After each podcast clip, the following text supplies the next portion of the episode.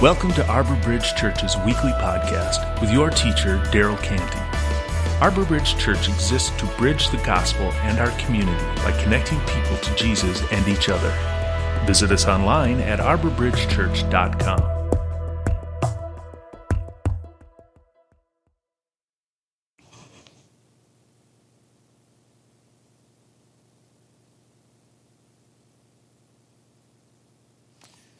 Um, so, good morning. My name is my name's Daryl. I'm, I'm, the pastor here at Arbor Bridge. Super grateful to uh, to get to be with you this morning. Um, I I, uh, I, wanted to just say out loud, super grateful to have my wife pray for me. Um, that's a blessing. Uh, statistics, statistically, um, couples who pray together regularly, uh, the divorce rate for that those group of, that group of people is insane. It's like you know less than one percent. Um, so if you don't, if you are married, um, I would encourage you to pray together on a regular basis. Um, so, a couple, I just want to say a couple quick things before I begin my message. Um, one, I'm, I'm, starting a new series today called um, Building a Better Future. Um, it's based on, um, it's, based on some material by uh, Saddleback Church, Rick Warren's church, if those of you guys who've heard of him. Super great, super great, uh, super great ministry, lots of great things they do. So, I'll, I'll be sharing that in just a minute. Um, I wanted to to welcome you if you're watching online and you're a guest or you never never uh, reached out to us before. I'd love for you to reach out to us. Um, at the bottom of any page of our website, you can uh, let, let us know what you think of the service or let us know that you're watching. Um, if you're here with us in person, I'm super glad to have you here. Uh, there's in, in, many of the seats there are these white cards that are like our guest cards. You can uh, fill one of those out. We'd love to to know that you are here and get to know you. If you're a member of our church family, um, love for you to invest in her by giving online at arborbridgechurch.com forward slash give. And then finally, at the end of my message, I'm gonna, we're going to do something that, that, we call communion. Um, and it's a time during our worship service where we, where we put intentional thought on uh, Christ's life, his death, and his resurrection, and our response to it. And so uh, we'd love for you, if you're a Jesus follower, to participate in that, whether you're here or whether you're uh, watching online. Um, if you're here with us in person, um, then there are some communion elements, uh, the grape juice and the little cracker that you can get in the lobby um, out there. You're welcome to get up and get that whenever you, whenever you need to. So a couple, couple things I want to share with you. So some of you guys know that during this holiday season, um, we have uh, we've been doing what we call a, a big give basically, um, we are collecting, uh, investing money in the family of Tom Mann, um, Ron Mann's son, Ron Mann, and, and Teresa Mann are, are uh, uh, part of our church family. Um, Ron's, uh, their son died uh, earlier this month, um, leaving his family behind, a wife and four kids.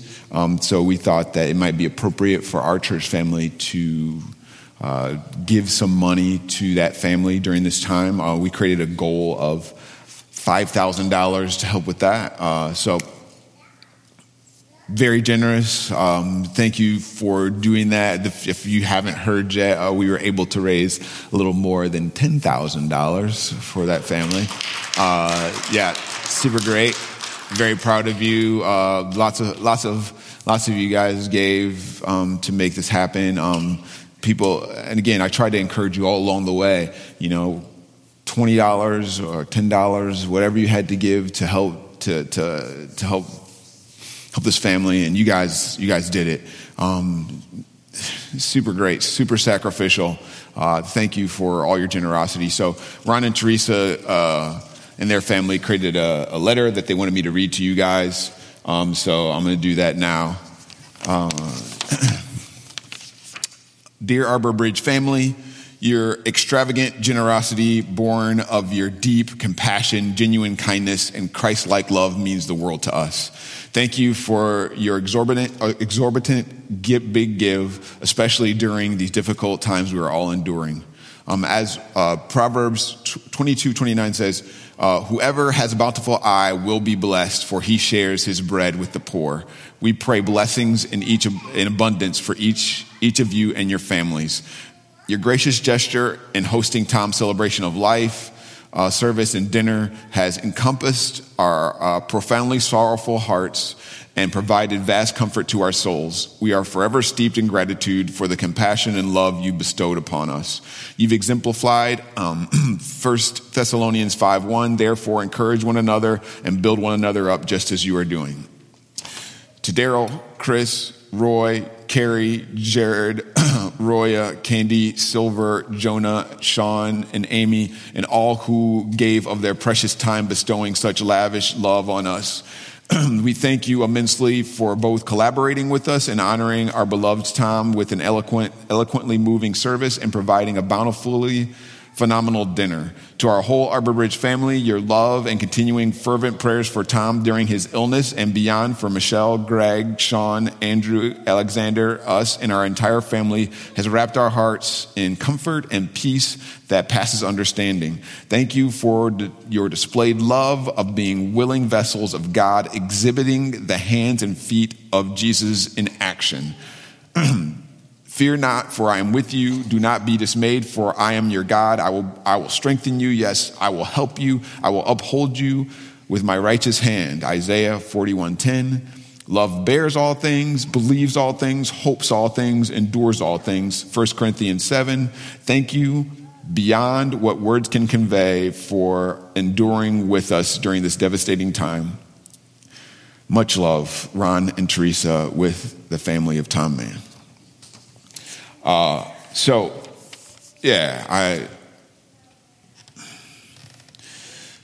Sometimes, you know, as a part of a church family, you have opportunities to show who you are, show out and be like, this is, this is what we're about, or this is who we are. And certainly, this, is, this has been one of those moments for us.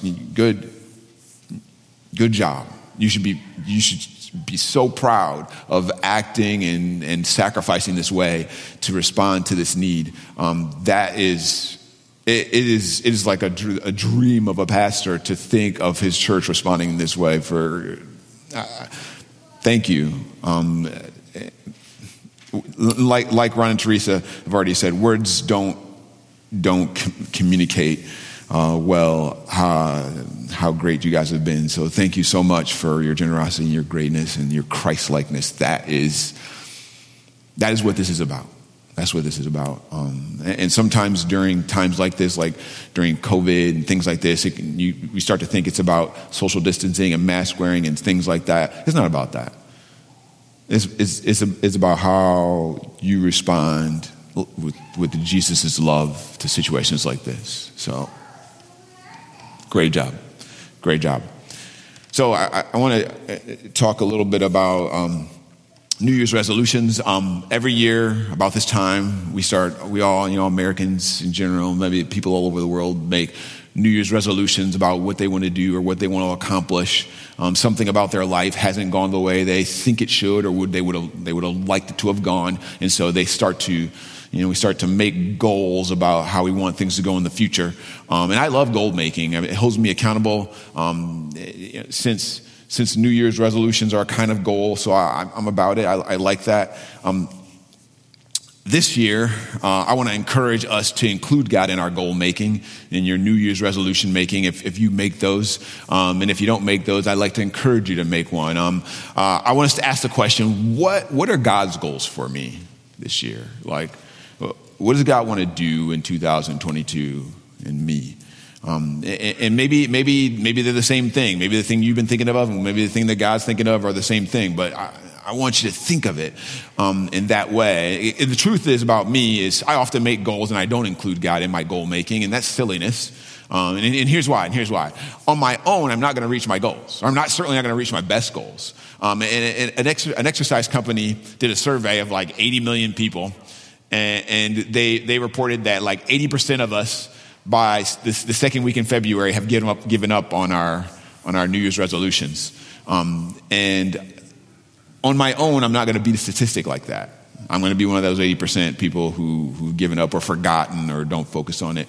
In addition to that, though, I won't choose the best goals for my life on my own. But if I include Christ in my goal making, I think things can go, go differently than they normally do. Um, and, and, and here's, the, here's the truth. Here's the truth. All of us, those of you guys who've been a part of church, church world most of your lives, you know that you've seen people when you were a kid be in this exact same place spiritually that they were 20 years later. That can't happen. That can't happen. If you are a Jesus follower, that should never happen. One of the ways to stop that from happening is you know, each year you say, hey, you know, Father, what, what, what goals do you have? Where, where am I supposed to be moving? Where can I, where can I go with this? And so I'd love for you to go with me on this and even if you don't do these kinds of things, to try. To try. So, in the first half of the Bible, um, God made a covenant with the nation of Israel. Um, Israel uh, had this regular resolution every year of, of, of you know, keeping the covenant that God made with them. And God said, if you're faithful to me, I'll bless you. Uh, it'll be good. And when, when God said this, said this to the people, they said, of course we'll be faithful to you. And God said, well, what I mean by be faithful to me is keep my commands. Do what I say. So when Jesus was on earth, he said, If you love me, you'll keep my commands. Israel would consistently make the resolution to keep God's commands. And in the second week in February, by that time, they had failed. So they would try to keep them for a while, but then would fall off the rails. So the next year they'd recommit to the, keeping that resolution again, and then they would fail. So this happened over and over and over again, hundreds for hundreds of years. And so one of the consequences God talked about is to, to Israel is like at the beginning of their relationship was if you don't keep my commands, then eventually what's going to happen is you're going to lose this nation that I gave you. It's going to be destroyed. And of course, eventually, that's exactly what happened. And it's a super heartbreaking story um, if, if you read the Old Testament, it's very hard, sad. So the last part of Israel that existed before it was destroyed was called Judah.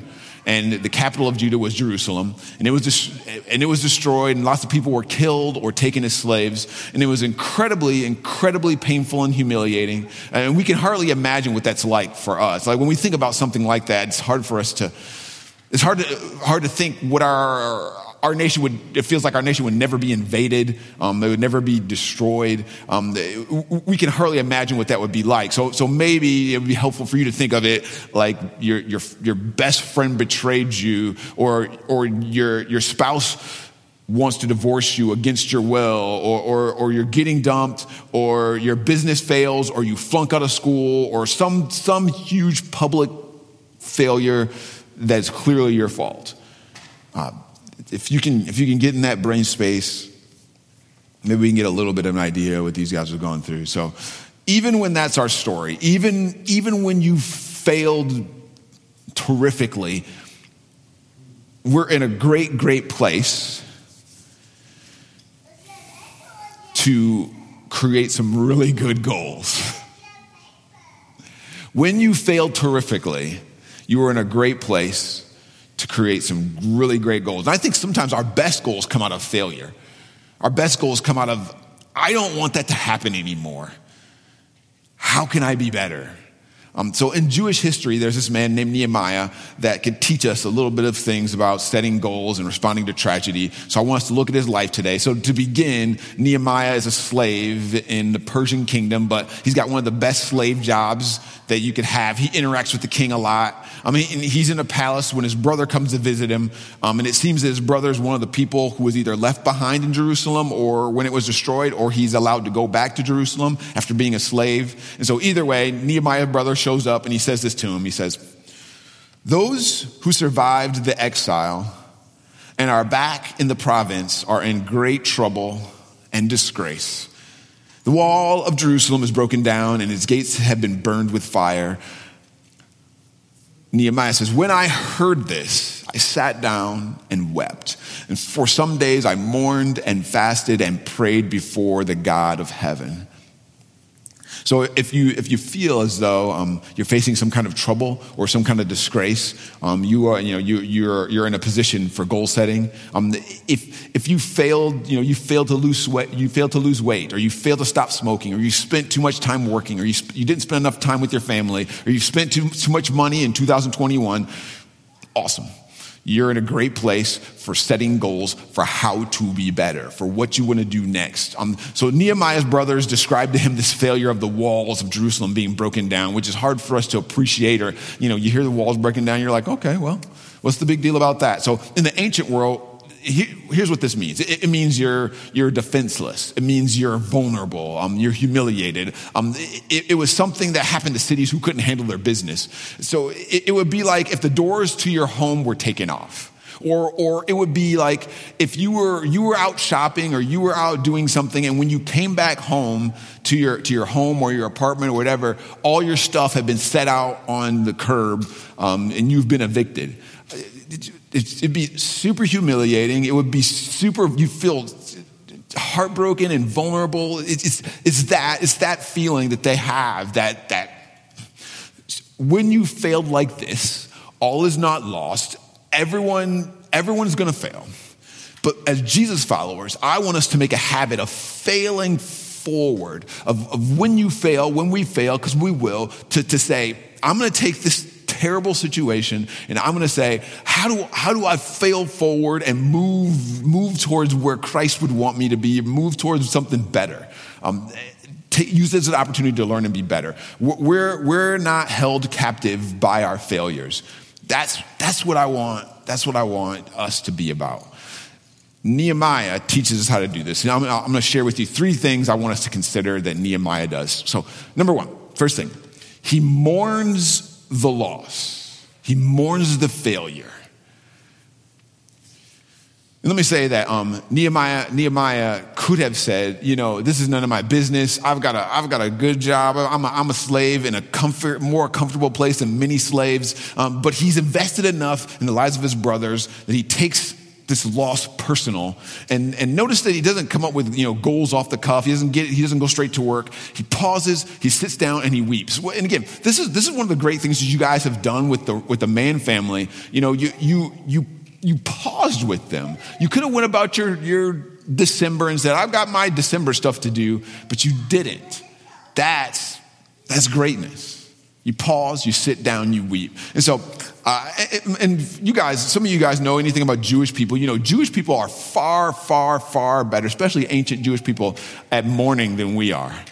Um, often, when a person close to them died, they would, they would take at least a week to do nothing but mourn nothing to, to mourn the loss. Can, can you imagine that? I'm, okay, I'm going to clear my schedule for a week so that I can, I can be present for this loss. So in the Bible, a guy named Joseph um, who takes a week to mourn the loss of his father. When the Israelite leader Moses dies, the people take 30 days to mourn and, the, and weep his loss. And again, it's not, it's not casual. It's in, very intentional. They're like, okay, clear the schedule. This is what we're doing during this next 30 days. Um, there would be special shared meals. Um, often the people closest to you would clear their schedule and they'd come and stay with you in your home during that week. It's mind boggling to think about something like that happening in, in, our, in our culture. There would be prayers and reading shared, but sometimes there wouldn't be anything shared. It would just be I'm in the house with you during this, during this time frame. And, and if you've been in that situation, you know it's super hard. You feel like you're wasting your time, but they, they, they knew they weren't. They would just show up and be there. Take a break from the normal schedule to process your feelings or lack of feelings or whatever you're at. So in our culture, like our solution to loss is keeping busy or getting stuff done or eating or binging t- you know, TV or just, a, just a, I'm going to escape from these feelings, which, you know, that works for a while, right? that works for a while, but it's not what God intends. When, when, Jesus was on earth, he said this, which is super great. He says, Happy are those who mourn, which doesn't, obviously, it's counterintuitive. Happy are those who mourn, God will comfort them. So instead of escaping, if you take time to mourn, you will be made happy by God's comfort. So, so, what have you lost in 2021? Where have you failed? Where do you need to grieve? Now, Nehemiah teaches us that we should pause to process the loss before, before I go on to, to, to trying to escape or trying to do my next thing. Pause with what I've lost. Before I go on, I need to say this about escaping from our grief. because we do, you know, this is, this is kind of what we do.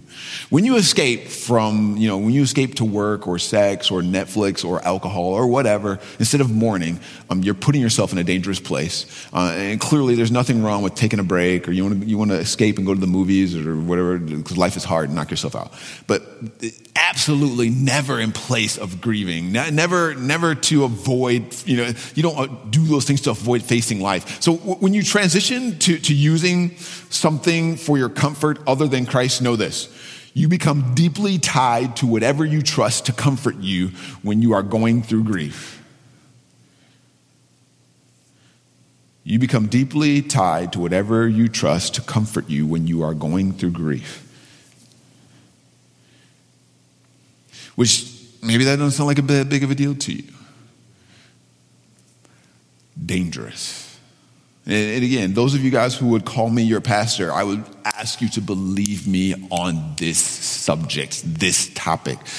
What you are really needing is the kind of comfort that only God can give. So, what if we allowed Him to, to, to, to comfort us as we grieve our loss? What have you lost? What have you lost? Nehemiah and his people had lost their homes, their freedom, their dignity with the loss of this wall. So Nehemiah takes time to mourn and he spends time fasting. When I heard these things, I sat down and wept. For some days, I mourned and fasted. So, uh, you know, let's, let's uh, some real talk about fasting. I know that that um, many of you are not about fasting. Um, when I, whenever I bring up fasting, you're like, as soon as I say those, you're like, I'm not doing that. Um, and you, that's cool. Let me say it like this, though. Let me say it like this. When I exercise, um, I have some exercises I just don't like to do. I like to I like to avoid. So when I exercise with my daughter Silver, um, she always picks exercises that I hate. Um, stretching exercises, exercises designed to help with balance and that kind of stuff. I'm like, let's do bench press or let's let's do something else. Let's let's not. I, I don't. Eh, and the problem is, the problem is this. If I only focus on exercises that I like, there will be areas of my body that won't have the functionality that I want. Because I, I, I, want the functionality, I just don't want to do the exercises. The same is true in regards to spiritual disciplines. And here, okay, and, and maybe it, I don't know if you're tracking with me. So some of us have spiritual disciplines that we like to do, and others that we don't like. And, you know. Let me, let me say it like this. Some of you, all about praying, all about that spiritual discipline, you're all about it. Reading the word, you're like, I'm not going to do that. Clearly, if you pray and practice that spiritual discipline, but you don't practice reading the word you're going to be weaker than you would if you did both, if you're not intentional in those areas. If you like to read, but you refuse to fast, okay. Just know that you are skipping an exercise that would give you the strength to accomplish some of the things you want to do. So let, let me, let me share a couple new things about fasting that I'm learning that didn't occur to me before. So speaking through the prophet Joel, God said this to his people. He said this. He says, turn to me with all your heart turn to me with all your heart. Um, and he said this, um, he said this after, the, after there was this, all this tragedy. God said this to people after they experienced a loss. So they're wondering, God, what should we do? he says, turn to me with all your heart. And so that sounds really nice, but what does that mean? You know, what do you want, God, what do you want us to do? What do you want us to do? Turn to me with all your heart. How, how should we do that? Guess how? It's not, it's not a trick. You've experienced loss. Now, here's what I want you to do turn to me with all your heart with fasting, with weeping, and with mourning. So, mourning, fasting. Super interesting.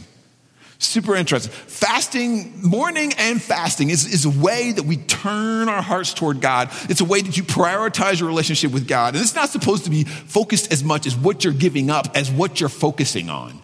Um, often, often when I fast, I'm thinking about, oh my gosh. So, what am I going to eat the day this thing is over? Look at what I'm giving up as opposed to focusing more on God. And here's, here's, what, we, here's what we all know. Anyone, anyone, we all know this. Just because you're not eating doesn't mean you're fasting, right? Some of us, some of us can go forever without eating accidentally. Oh, because you're so busy at work, you just you skipped lunch. That's not fasting. That's not fasting. Here, here, here's, here's what Joel is talking about. Fasting is an intentional decision to take some time to focus on God. Um, in the Bible, a guy named Daniel was beginning to understand some of the consequences the nation would face, and, and because of their disobedience to God, it's a super sad moment. It's, know, he's facing some loss. So he says this So I turned my attention to the Lord to seek him by prayers and petitions with fasting, sackcloth, and ashes. So fasting is a way to focus ourselves on God. So my, my, the, the camera on my phone will autofocus for me. Like, I don't have to do anything to make it focus. And, and, and humans, we have autofocus too, right? We, we, we focus on the things that we worry about. We autofocus. No one has to tell us to worry about worry about these things. Worry about your kids are going to be safe, or worry about you're going to get the, you're going to get the job. No one has to tell us to focus on those things. We auto we auto focus on them, or we, we, we worry we we worry or think or focus on things we can't control all the time. I focus all. I have, I have friends who are doing things with their kids that I think they shouldn't do. I'm, ooh, I got autofocus on that. Look at what you're doing. That I, you shouldn't do that. I got autofocus for that. I've got autofocus on all the things that are not the best things. If we want to focus on those things, on the best things, we work more like the cameras that we had around when I was growing up, where you had to actually look through the camera and then you would, you would do things to adjust the focus. You had to do it manually. You had to, to do something in order for the focus to happen. Fasting is a way for us to help with that because we auto focus on the wrong things. But if we pause, if we pause with mourning and fasting, mourning a loss, say, man, I wasn't what I wanted to be. I want to pause and focus.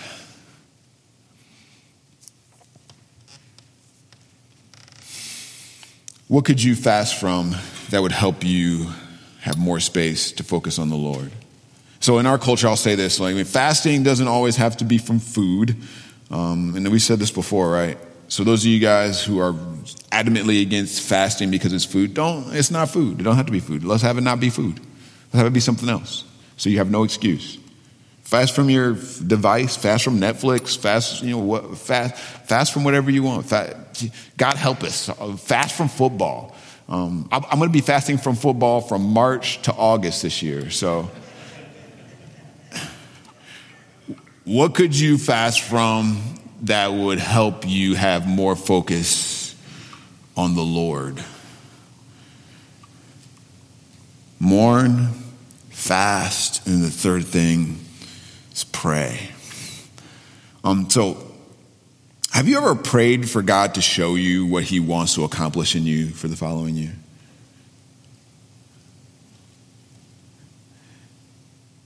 Many of us pray. Have you ever prayed for God to show you what He wants to accomplish in you for the following year? What does God want to do in 2022? We're all we're always about seeking, you know, about our plans and our goals and our things and the things. But Jesus says, "Seek my kingdom first. Seek my kingdom first. Uh, and, and, let me say this: I don't, and this is not to be offensive to you in any way. Um, there are qualitatively prayers that are better than other prayers, right? There are prayers like, God, give me God, I want whatever you whatever you, you, you pray about. Again, you can pray those things. There's, there's no rules against that. And then there's God, teach me to seek your kingdom first. I, I want these things, but teach me to seek your kingdom. And he says, All these things will be added unto you, if you seek my kingdom first. See, it's obviously, clearly, qualitatively, I can pray all these things and never seek his kingdom, or I can pray, Seek your kingdom first, and then these things will be added. So, qualitatively, and I'm not making fun of your prayers or saying your prayers are awful, and you can pray however you want. I'm just telling you. Part of what it means is that when we are setting goals, we should ask Do any of my goals have anything to do with Jesus' kingdom? And if not, I got to step back and do that first. And so in 2022, our church is going to have a focus on prayer. Um, we're going to we're to learn some things about prayer together this year. Uh, so I'd love for you to be prepping your mind to go along with us or be a part of it, and, and you know to do to do some of the things I'm going to ask you to do to get us started, I, I, want to, I just want us to learn from Nehemiah's prayer that Montina read to us just a little bit ago. And if you feel like you don't know how you should pray or what you should pray, you can learn from Nehemiah's words. So listen to what he says. He says this. We'll walk through this together. Lord, you are the God of heaven. You are a great and wonderful God. You keep the covenant you made with those who love you and who love you and obey your commandments. You show them your love. Please pay careful attention to my prayer. See how your people are suffering. Please listen to me. I'm praying to you day and night. I'm praying for the people of Israel. We Israelites have committed sins against you. All of us admit it. I and my family have also committed sins against you. We've done some very evil things. We haven't obeyed the commands, rules, and laws you gave your servant Moses. Remember what you told him. You said, If you people are not faithful, I will scatter you among the nations. But if you return to me, I will bring you back. If you obey my commands, I will gather you together again. I will bring you back from the farthest places of the earth. I will bring you to the special place where I have chosen to put my name. Lord, they are your people. They serve you. You used your strength and your mighty hand to set them free from Egypt. Lord, please pay careful attention to my prayer. Listen to the prayers of all of us. We take delight in bringing honor to your name. Give me success today when I bring my request to King Artaxerxes. So, we can use this, this, if you, you know, often we can make our prayers qualitatively better by learning from the prayers of folks in the Word. So again, this is, this is another reason to read the Word. Um, we can learn from Nehemiah's prayer as a pattern for our own prayers. Um, and everyone can talk to God, but the, you know, just, I don't, I don't want to, I don't want to take away from you talking to God and like saying whatever you want to say. I want to add to that. I want to add to that. So Nehemiah teaches us three things I want to share with you really quick about how we can pray. So, first, he acknowledges who God is. Often, um, if you begin with this, God, you are great and wonderful God. Um, it, it, it's, it's, a reminder that life's not just about me. Um, God, you are, you are above everything. God, you are strong and powerful. Um, to begin your prayers that way, to start that way, certainly. Second, Nehemiah reminds, uh, remembers who he is. Uh, he admits, I'm a sinner. I don't know what's best for me. I depend on you for guidance. Uh, we could all benefit from having a moment where, we, where we're confessing our sins in prayer. when I pray often, off the cuff, there's not a time where I'm just like, well, you know, I'm just going to confess my sins. I have to be super intentional say, oh, this is who I am. This is what I'm about. I don't know the best way on my own. So I begin with, God, you are above everything. You are the great and powerful God of the universe. Then I, then I go to, and I often screw this thing up. I'm sorry. Would you please forgive me for doing it yesterday? Again, what I'm going to do today, would you please forgive me for those things? And then third, this is, and this is the hardest part for me. Nehemiah finds a promise. He finds a promise. He says, God, you remember when you promised? You said, you knew we were going to act up. You knew we were going to do the wrong things. You promised when we had these consequences, you would bring us back. You would take care of us. You, once, once we said, okay, we were wrong, we need to follow what God says, you promised to bring us back. That is so you don't forget, you know, you're wallowing, I'm awful, I'm terrible. He's like, no, that's not where you focus. You focus on the promise. God is great, I am not. God is great because he keeps his promises.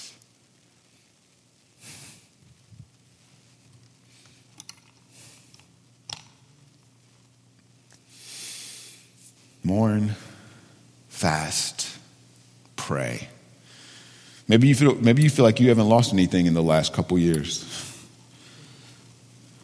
I, I, I love to hear, love to hear your story of how you haven't lost anything in the last couple years. But if you have, if you feel like maybe you've lost something, let's respond to that loss by saying, man, we could create some goals to be better. So as we prepare to take communion today, I'd, I'd love, I love, love for you to consider the fact that Christ died to set you free from sin and make you a proper representative of his kingdom. You represent him. That is, that's the chief goal of our lives as Jesus followers. So when you when we begin goal making, the chief goal of my life is to represent Christ here on earth. What, goals? When you create goals, does any part of that reflect that chief goal? Love for you to pray during this time of communion and acknowledge who He is, His greatness from the beginning of the world to the cross. Acknowledge His greatness. And then acknowledge your sin. Say, man, I sometimes think my sin isn't a big deal, but when I focus on the cross, I'm reminded that my sin is a huge deal. And then your challenge is to find a promise. And maybe you already know one, but find a promise that you need for 2022. I'd love for you, again, Mourn your loss.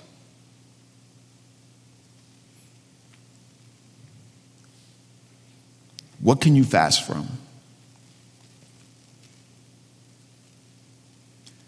And maybe use Nehemiah's prayer, Nehemiah chapter 1, to pray this week. Seek him first and find out what he wants for this coming year. Let's pray together as we commit to doing that. Dear Father, uh, there's certainly many goals that all of us have for our lives that include all kinds of things. We want our goals and your goals, those, we, we want them to be the same. You care for us, you care about you know, our, our financial goals and our, our what kind of homes we have and all the, the kind of goals that, that we, want to we want to graduate. We, we want to get these you know certain kinds of jobs. You care about those goals.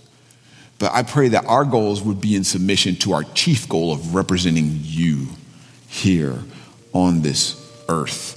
Um, i pray for this church that in 2022 we would live up to we would all live up to the, the, the picture, the vision that you have for this, this group of people. I'm so, so, so proud that during this month of December, our, our church has shown out, shown out, and it did so many things sacrificially for, for the Mann family.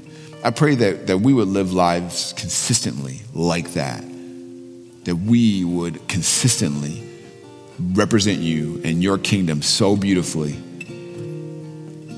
if there's something that we've lost, I pray that pray that we would mourn that loss. I pray that we create space to fast so that uh, we can we can focus on you and not the things that we normally focus on so easily. And teach us to pray. Teach us to pray the kinds of prayers that Nehemiah prayed and that you you prayed when you were here on earth. We love you. In Jesus' name, amen.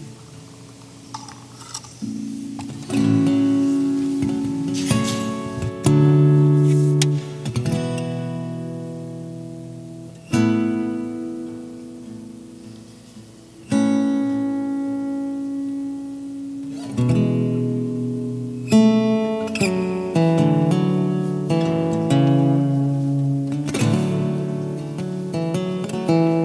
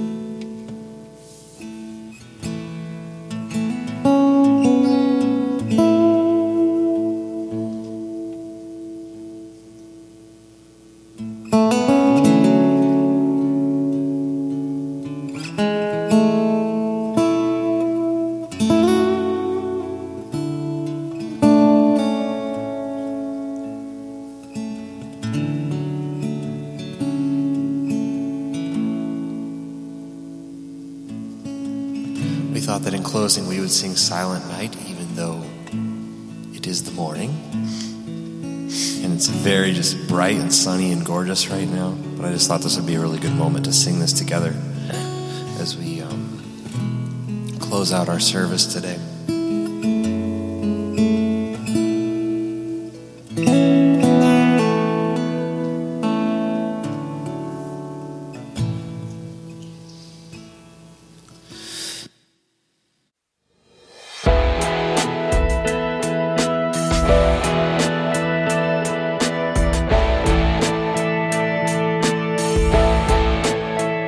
Thank you for listening. If you would like more information on our church, visit us online at arborbridgechurch.com.